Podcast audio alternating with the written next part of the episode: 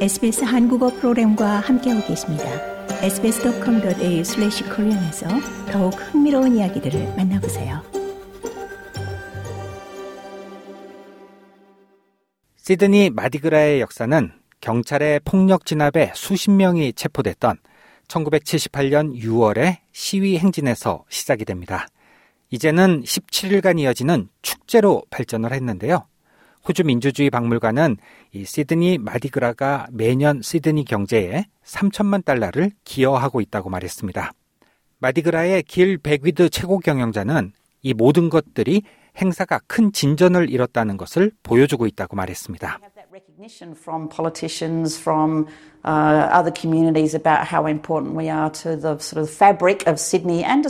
어, 백위드는 정치인과 지역 사회로부터 마디그라가 시드니와 호주에 얼마나 중요한지에 대한 인정을 받고 있다며 특히나 시드니 월드 프라이드를 개최한 후에 전 세계 프라이드 구조의 결속을 다지기도 했고 나는 이 점이 매우 중요하다고 생각한다고 말했습니다.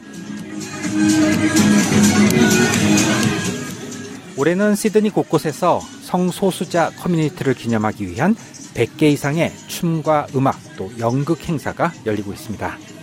하지만 축제의 하이라이트는 역시나 옥스퍼드 스트리트를 걷는 토요일 퍼레이드라고 할 수 있습니다.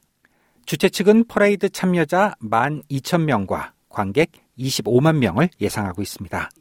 마디그라에서는 Dykes on Bike 그룹이 하이드파크에서 무어파크를 달리며 이 퍼레이드를 하는 것이 하나의 연례 전통으로 자리 잡고 있는데요. 화려한 행사가 치러질 수 있도록 뒤에서 노력하는 엄청난 수의 자원봉사자들도 있습니다.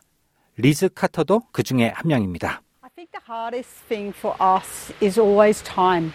Because although we have 카터는 모든 사람들이 우리가 하는 일에 매우 열정적이라면서 단순히 축하만 하는 것이 아니라 주변 사람들과 세계에 말을 전하는 것으로 메시지를 최고 수준으로 정의하는 것이 매우 중요하다고 말했습니다. 하지만 올해 행사를 둘러싸고도 논란이 존재했습니다.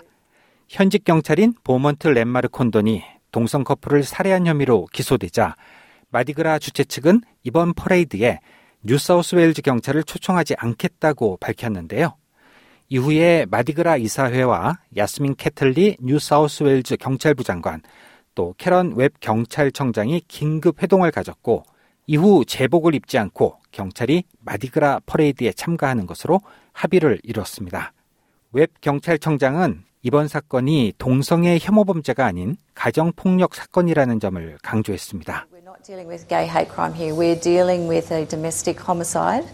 음, 웹 청장은 우리는 동성애 혐오 범죄를 다루고 있는 것이 아니라 가정폭력 살인 사건을 다루고 있다면서 마디그라 축제에는 우리 사회 그 어떤 사람이라도 함께 모여야 한다고 생각한다. 우리는 포용에 대해서 이야기하고 있고 또 다양성에 대해서 이야기하고 있다. 지역사회 구성원의 일부를 제외시킨다면 잘못된 메시지를 전달하게 될 것이라고 주장했습니다. 이런 가운데 길 베기드 최고 경영자는 완전한 평등을 향한 여정이 아직도 여전히 불안해 보인다는 점을 강조했습니다.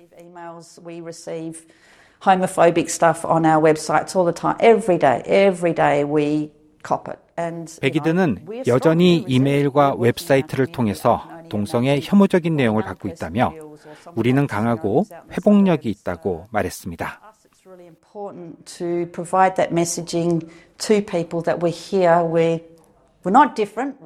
베기드는 우리가 이곳에 있다는 메시지를 사람들에게 제공하는 것이 정말 중요하다며 우리는 다르지 않다. 사랑하고 살고 울고 또 다른 사람처럼 웃고 있고 있는 그대로 축하받고 싶고 받아들여지고 싶다. 그것은 정말 정말 중요하다고 말했습니다.